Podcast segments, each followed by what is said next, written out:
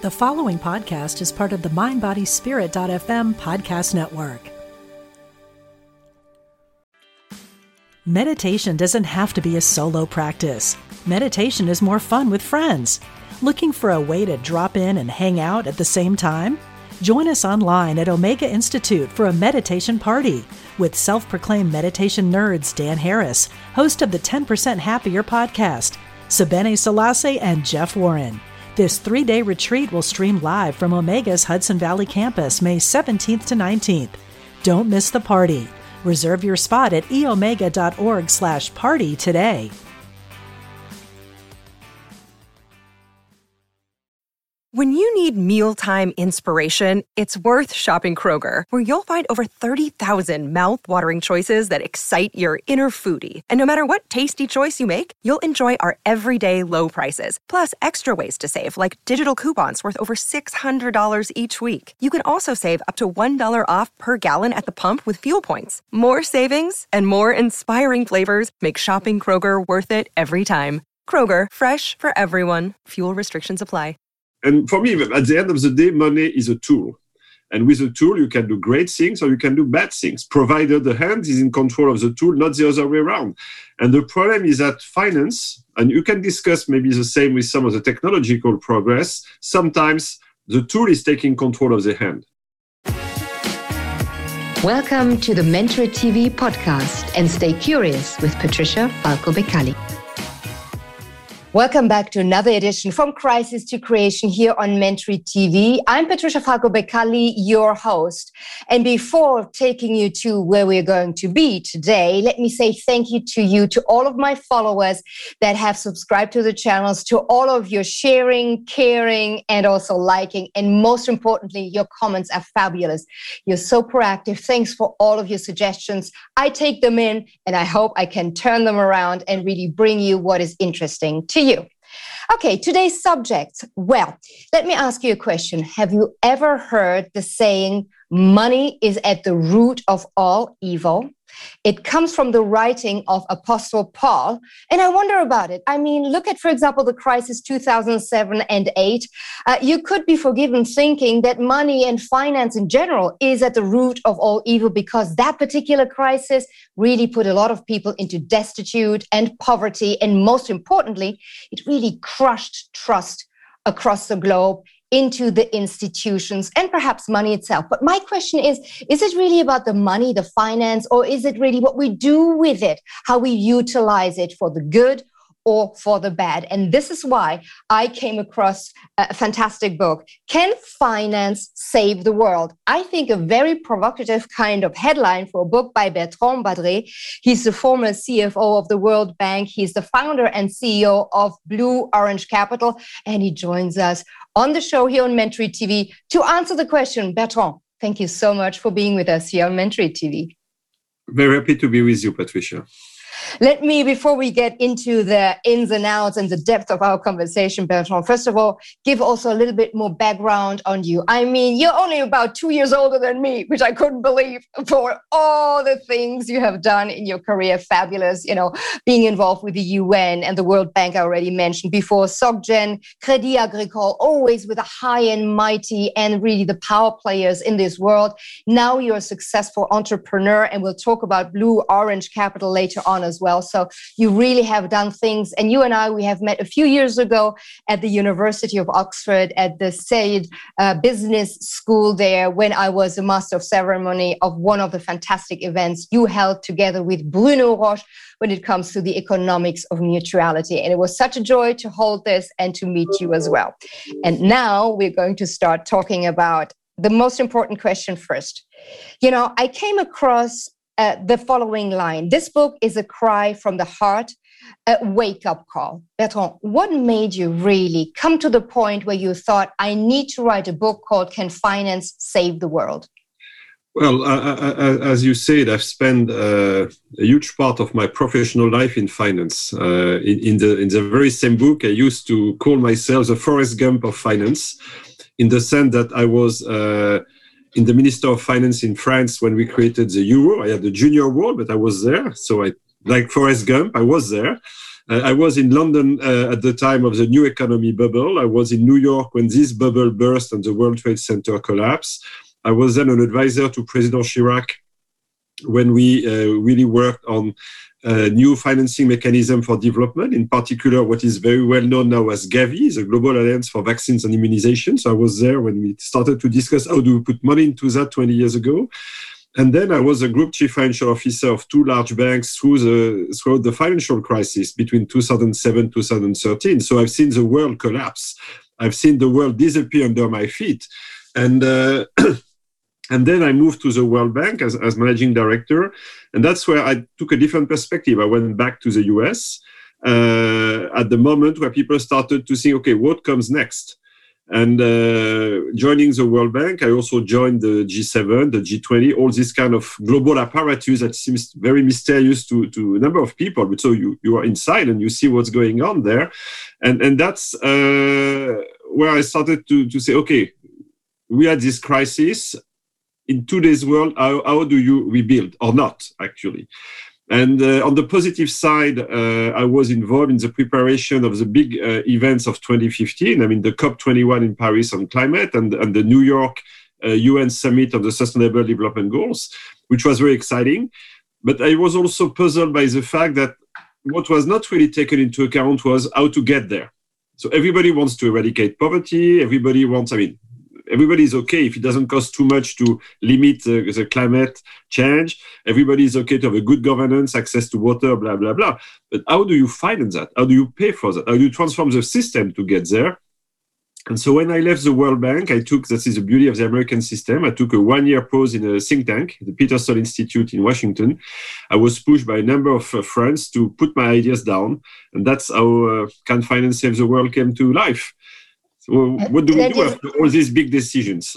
yes, exactly. And we're going to go through them quite structured because you, uh, you know, in your book, I had quite a few eye openers um, because of the way you describe what happened before the crisis and what happened after the crisis and what sort of shifts this particular crisis of 2008 really caused in the long run. But before we get there, um, you know, for everybody that is not really in finance, and a lot of our audience, Bertrand, is not necessarily coming from a finance background. So we must kind of try to avoid to really talk above um, people's head is this this question of is money our friend or foe? Is it you know the master or is it the servant? Where does this love hate relationship come from? Because one thing for sure from cabaret we know money makes the world go round. We all need money. And in some extent we all love money yeah, it's it's uh, one of the French uh, famous uh, comic guy Coluche used to say there are two things where everybody has an idea: sex and money. And whether you have money or whether you don't have money, you have an idea on money. Whether yeah, and you, still do it, and you, you still do it, right? yeah, but you, you, it's it's a point where everybody on earth has a view on money, whether you like it or ignore it, etc. It's very interesting. And uh, I think common wisdom has it. I mean, as you say, money is a, is a poor master and a great servant. And that's for me the, the, the very basis. I, am quoting in my book uh, Saint Therese of Avila, so the Spanish saint. Uh, we used to say uh, money is a dung of evil, but an amazing manure. So, and for me, at the end of the day, money is a tool. And with a tool, you can do great things or you can do bad things, provided the hand is in control of the tool, not the other way around. And the problem is that finance, and you can discuss maybe the same with some of the technological progress, sometimes the tool is taking control of the hand. You, you, you are tempted to go further and further and further. And that's when things starts to go bad. That's when the genius is let out of the bottle. And uh, it happens regularly in history that the genius take control and that's really when things turn really ugly. Yes and absolutely. And somehow if you see it with trading and algorithm trading sometimes they're the genies out of the bottle and you know the traders can't really uh, follow the, the the actual trades anymore because the computer took over. And this what really makes me mention the subtitle of your book bertrand which is regaining power over money to serve the common good. When did we really lose? What was the moment where you think we lost you know the power over money or the control if to tame it you know that word power well, it's been it happens sometimes in history. I mean, you can argue that in 1929 we had also the same issue uh, with Wall Street in the U.S. and, and to a certain extent, the early 2000s were were also similar to that. So for me, it's uh, dating back to what started in the 1970s. So if we take a, a little bit uh, of perspective there, uh, after the Second World War, so after the complete disaster of the 1930s and the war, we rebuilt a system which was kind of organized uh, with the IMF and the World Bank, the Bretton Woods uh, Accord. Uh, with the UN, with the Marshall Plan, with the European community, all these things were kind of organized. And on top of that, you had the dollar. On top of the dollar, you had gold. And that was kind of solid. And of course, it was shaken, as we know, because of globalization, the reopening of borders, uh, the, Viet- the, Vietnam War, a lot of dollars circulating all over the world, which led to uh, two big decisions in the early 70s. First one by uh, Richard Nixon. We will celebrate the 50th anniversary this year, which was to suspend the convertibility of dollar into gold. So suddenly we are moving from a world where things were organized around gold to a world where everything is organized around the market. If I ask you what is a, dollar worth today, you will tell me, oh, a dollar is worth X euro. Okay, and what is a euro? Well, it's worth Y dollar. And so it's fluctuating. And that's mentally has taken over our minds. So we, we are we are in agreement that market is right. That started this way. And the second signal, which was important, was a few weeks earlier with a famous article of Milton Friedman in the New York Times in September 1970 at that time, uh, General Motors was the largest company in the US, was considering to open its board to uh, people representing the public interest. I mean, I probably would say civil society or stakeholders today. At that time, we said public interest. And Milton Friedman said vehemently that no way, you don't do that. The purpose of business is to increase its profits, nothing else. And so when you add the combination of market based and profit driven, I mean, you, you instillate these principles in your accounting standards, in your governance issues, in your fiduciary duties, in the compensation policy, in the rating approach, and so on and so forth. And, and to a certain extent, the, the, the crisis of 2007, 2008, I wouldn't say it's an automatic result of all that. nothing is ever automatic, but it's one of the reasons why we, we, we come to that crisis and where the, the genius out of the bottle destroyed the bottle. Yep. I mean, you, you had a, a innovation out of control you created i mean you created financial products which whose object was just to serve financial products. I mean it was kind of self-referring uh, a cdo squares and a cdo cubes and whatever. I mean i mean what the, what's the connection with a common good to, to, to use my subtitle you had a crisis of uh, not only of innovation you had a crisis of regulation and supervision and it was not an accident uh, again, it was intrinsic to, to, to, the model. I mean, Margaret Thatcher used to say we need a light touch regulation, meaning the market can self-regulate. That was that was really the vision. The market can self-regulate, and I mean, we've seen how it's self-regulated. I mean, it didn't work. Mm-hmm. And the last crisis for me was this crisis of globalization itself. On the one hand, uh, I would say the, the, the financial the uh, globalization went very fast. Uh, technological globalization went very fast legal globalization went a little slower and ethical globalization went very slow. And so when you have this tension between things going fast and things going slow, at some times they break up. Well, I, I don't know whether the ethical globalization is actually happening at all, to be honest with you, just between you and I, because I think there's a lot of scope there. But let's come back. I mean, I kind of uh, summarize what you were saying, what happened in the 70, uh, 70s. The dollar was debased because we didn't have that reference of gold anymore. So we had, as you call it, the genie out of the bottle. It's a deregulation and setting the market free as if it was, you know, a self entity all of a sudden and being able to care about itself. But all it created was a huge amount of debt, which we now actually call our economy across the globe. But when we look at the actual productivity of an economy and the debt ratio, the, the picture changes, starts to change very, very quickly. And the self regulation is where you then start seeing the, the question mark. Yeah, no, no, it's, it's interesting. So, uh, again, uh, I mean, these changes have worked pretty well at the beginning. So we should not just ignore and say we move from from uh, light to darkness and then again to light and then to darkness. I mean, there are cycles. I mean, you had the, the cycles of 1945 to the mid 70s. I mean, the Trente Glorieuses in France, uh, which was a great period of catch up for Europe and Japan vis-à-vis the US. And then you had these turbulences of the 1970s, and then uh, the Washington Consensus, actually, and, and everything which went with it, the neoliberal model, whatever you call it, I mean, has brought success. I mean, it has, it has driven out of poverty a huge part of the world. It has opened borders. It has it has driven a lot of technology, technological changes, etc. So not everything is bad. The problem is that when you go too far, yes. when you go really too far and too fast into these limits, and that's what we reached. In particular, one of the sub-product of these changes was debt le- leverage was good because leverage was a nice way to increase your profit. That's what I've learned in business school. I remember when I, I, learned the, the leverage effect, I was studying, oh my God, it's so easy to make money. You leverage. Yeah, that's great. And uh, we done that. I mean, and, and again, today, it's very difficult to imagine. I read the figure yesterday that the, the global debt is close to 400% of the global GDP. That's the point. This is why I'm saying, I mean, you have valuation and you have value. Yeah. You know, the value at that point for me is, you know, when you start using your debt to repay your debt, something is fundamentally wrong. I mean, I use my income to reduce my debt, really. And this is how it should be on a micro level, on a macro level. Or am, am I just being too naive? No, no, you, I don't think you, you, you're too naive. These are these are questions which uh, are, are, are worth discussing today. They are difficult questions. I mean, if you see economists today, uh, for me, what, whatever we discuss around this, this, these goals of being more sustainable, more resilient, more inclusive, mm-hmm. there, there, are questions which are addressed to finance and money, whatever happens. And uh, first is uh, what does it mean to have a negative interest rate?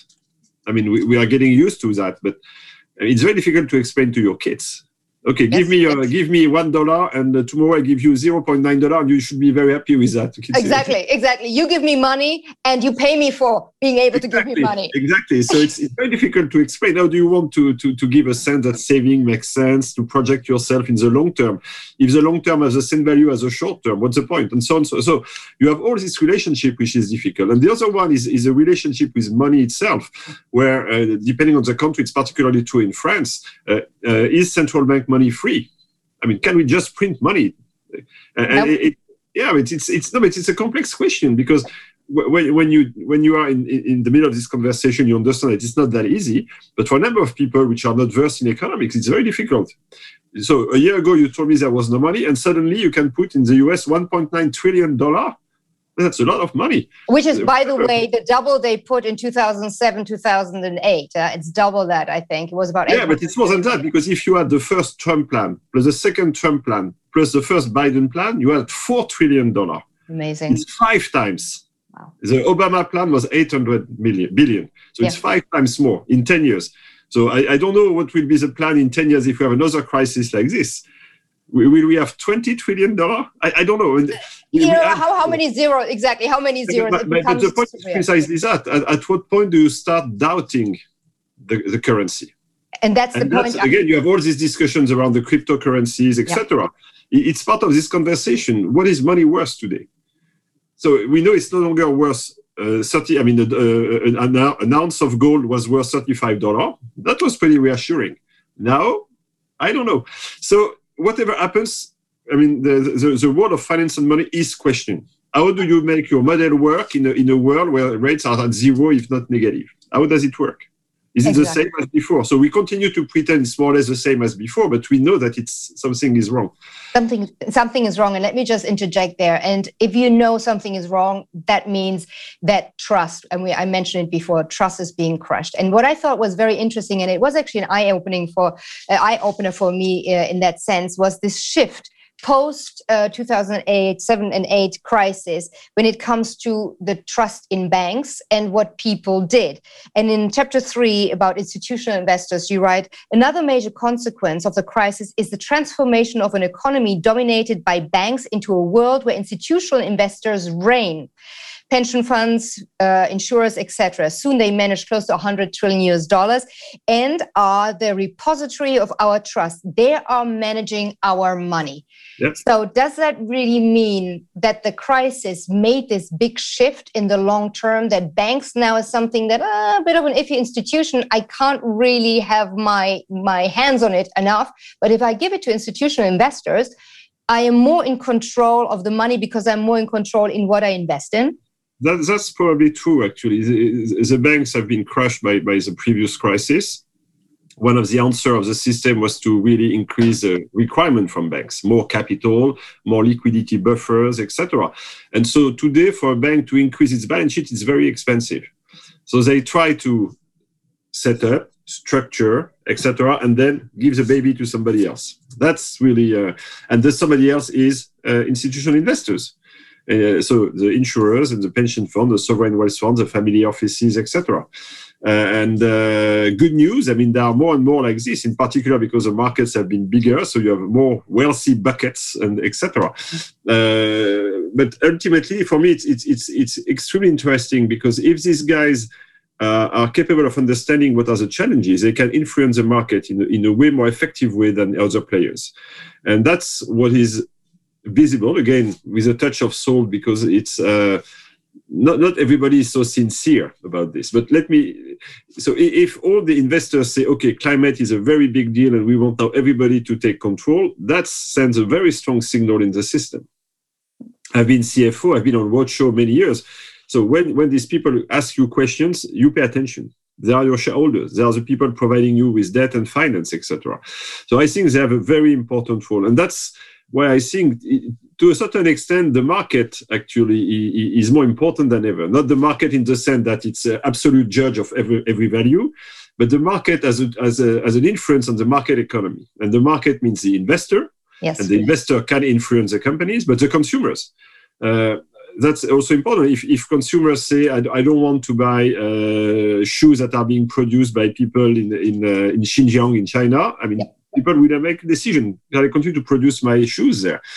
And of course, the, the, the, staff, the people working in companies. I had this conversation with uh, Paul Polman, the former CEO of Unilever, and I told you, why did you uh, change the direction, the course of Unilever? And he said, first, it was my conviction, mm-hmm. but second, we could not attract any talent and the market is also the people. If, if you can't attract talent, uh, you have a problem. So if you if people don't want to go to a company like uh, Unilever because they believe that Unilever is producing bad bad food or, or, or, or soaps that go pollute the oceans, etc., they will not go there. If you convince them that you stop doing that and you go in another direction, then you attract the brightest people. So I think the, the pressure from the market in all its facets is extremely important. Absolutely. And I think this is why ESG and uh, what happened in 2015 is so important. And in that sense, you know, the climate crisis really starting to be felt on every level. Uh, if you have the snowstorms or the inundations with water or the wildfires, people are starting to feel it and they are starting to make uh, active choices about how they want to lead their lives including investments. And this is where investments is nothing else but using the tool of money to put it here rather than there. And this is where you were just saying markets are also people. I think you know markets are people we all are people yeah, it's, any it's, company it's, is a bunch of people making something happen together the same for the market but you have to you have to convince people of that because I, I, I've been traveling in many many countries. I've been discussing with a lot of people, and for the vast majority of people, they believe that the big guys are somewhere else. You know, it's not it's it's BlackRock's money, not my money, for instance, or it's a CalPERS money, not my money, or it's whatever. I mean, you you take all the names, and uh, it's very difficult to convince people. No, it's not their money. They manage your money. It's not they and us. It's we together. They they need you as much as we need them.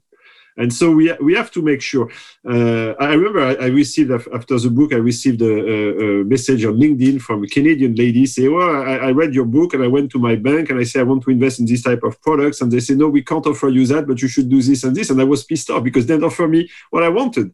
I say, yeah, it's, it's great. You have to tell them. And the more people come to the bank and say, I want this type of products, then people will adjust. Absolutely. And that's and why I think we, uh, we, we see this shift today. Yeah. And again, we should not fool ourselves. It's, uh, uh I think ESG is an important momentum, uh, environmental, social, and governance focus. Uh, but first of all, it's, it's prone to washing, let's be honest, you, you, you, because most of the time, ESG is self declaratory. You say, I am ESG you, you have no real certification. You have nobody telling it's great or not great. Or so you, you start to have some some rating but it's it's the very beginning. And and second esg is, is really focused on best efforts. So I, I commit to do my best to take care of environment social and governance issue. But once you say that I mean, you don't really know whether your efforts are really the best and whether they produce any outcome. So this is the beginning. So I'm not I'm not saying that it's it's not good. It's probably a necessary step. But, but again, it, it's just a step. We need to continue. Absolutely, but I think it's a, the step in the right direction. And I remember um, watching an interview with Larry Fink, you know, the CEO of BlackRock, the biggest asset manager in the world, and he said, you know, our shift towards more and more ESG is because we are listening to our clients. And to be honest with you, we have clients you just described, uh, Bertrand, that come in and say, I would like to invest in that, that, and that, and I certainly don't want to invest in a company that does this, this, and the other because I don't agree with it. And unless we listen to them. You know, it doesn't matter whether they have uh, trillions and trillions they're managed. Money is round, so it rolls away, and it rolls away to something that is more agreeable. So I think it is a first step. And yes, if we need the climate to have the first, you know, the first step in the right direction, I'm all for it. And if we have leaders such as Larry Fink and other organizations following the client's uh, demand at the end of the day, uh, it's a good thing. But as a little bracket to your book, and I was thinking about okay, we do have shareholder, uh, we have to, shareholders that put pressure on because you can do that. You can say, hey, unless you do this and that, the other in the company, I will leave you as a shareholder. But what about shareholder, not activism, but terrorism? And why do I say this strong word, uh, shareholder terrorism? Because I look at what's happening with GameStop, uh, with Reddit. Um, after we've had a couple of weeks, you know, the David and Goliath situation where Joe Bloggs, with all due respect, anybody that has a you know trading account on their mobile can get into the stock markets right now and do take on and does take on the hedge funds. That is, I don't know. I mean, there we have a market that not only is not regulated, but self regulation becomes even harder because all of a sudden you have players in the market speculating rather than investing with a certain fundamental understanding of what they're actually doing and potentially causing. How do you see that? Well, I think speculation is intrinsic to the market, and, and the reality that you need speculators to have the market work. Because if you buy, you have to have somebody who sell, and if you sell, you have to have somebody who buy. So you need to have somebody who thinks the opposite way of you every time. And so, uh, to a certain extent, the hedge fund are also speculators, the way the individual is speculating. So I, I, think you have to make sure that it's not a jungle, and it's very difficult because, uh, as we said, I mean, technology is going very, very, very fast. Um, there is a lot of emotions on top of that. As you said, David against Goliath or Robin Hood or whatever you call them. I mean, you have a nice image, as a bad image. So I think again, this is part of uh, how can we use markets to, to, to, go in the right direction or let them go in the wrong direction. Uh, I think again, the coming back to Centera, this is a, a, a dung of evil, an amazing manual. It really depends on the way you control and channel it, and that's for me important. Coming back to in, in investors, uh, either we let them do whatever they want, or we regain control. This is my money. I want my money to be used this way. Uh, it's easier said than done, including for for for, for BlackRock actually. And uh, and you've seen the challenges that Larry is facing. I, I, I, believe I've known him for many many years. When I was at Lazard, uh, BlackRock as a client in New York, so we discussed at that time, and uh, I was very impressed by his vision. So I think he's genuine and, and really. But uh, look at the tensions against uh, BlackRock itself. I mean, people around the world say, I mean, what's the difference between what he says and what you do? So I think it's very important. You come, you, you mentioned earlier valuation and values. I think it's important to to that values and valuation will go hand in hand in, in this century. I believe you cannot. Uh, I think integrity is going to be a, a, a, big value if you do what you say and say what you do. And uh, and in today's world, it's going to be more and more difficult to have a, a gap between the two. Uh, yeah, I agree. The only thing is the question of values you see? And there we have the question of globalization. As we do have an interdependent and globalized world we were always thinking okay we just take the upside of it. But there's a lot of downside so all of a sudden we find ourselves so yeah we want to grow this way. But you have for example china having a certain conviction of how they want to grow which does not necessarily agree in yeah. certain aspects be it, be it human rights and whatever with ours. But we all want to grow but the how is very different. So the value and valuation and bringing both together is hard, isn't it? And that wraps up the first part of my conversation with Bertrand Badré about Can Finance Save the World? And if you do like our conversations here on Mentorit TV, join for free, subscribe, hit the bell button so I can always keep you informed. And thank you so much for potentially sharing, liking, and leaving your comments below.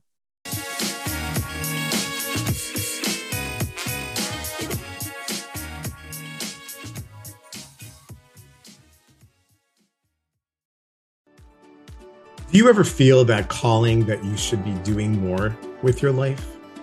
If you're unhappy with the status quo, I can help. My name is Elias Patras, and I'm an intuitive motivator, psychic medium, and motivational speaker. I know that feeling, and on my podcast, Your Inner Voice, I can help you answer that call to step into your life's purpose. I will show you how to recognize and listen to the signs and signals that are all around us and help you tap into your intuition. Join me for the show here on the mindbodyspirit.fm podcast network and wherever you get your podcasts. Let's connect, educate, and grow on this journey together.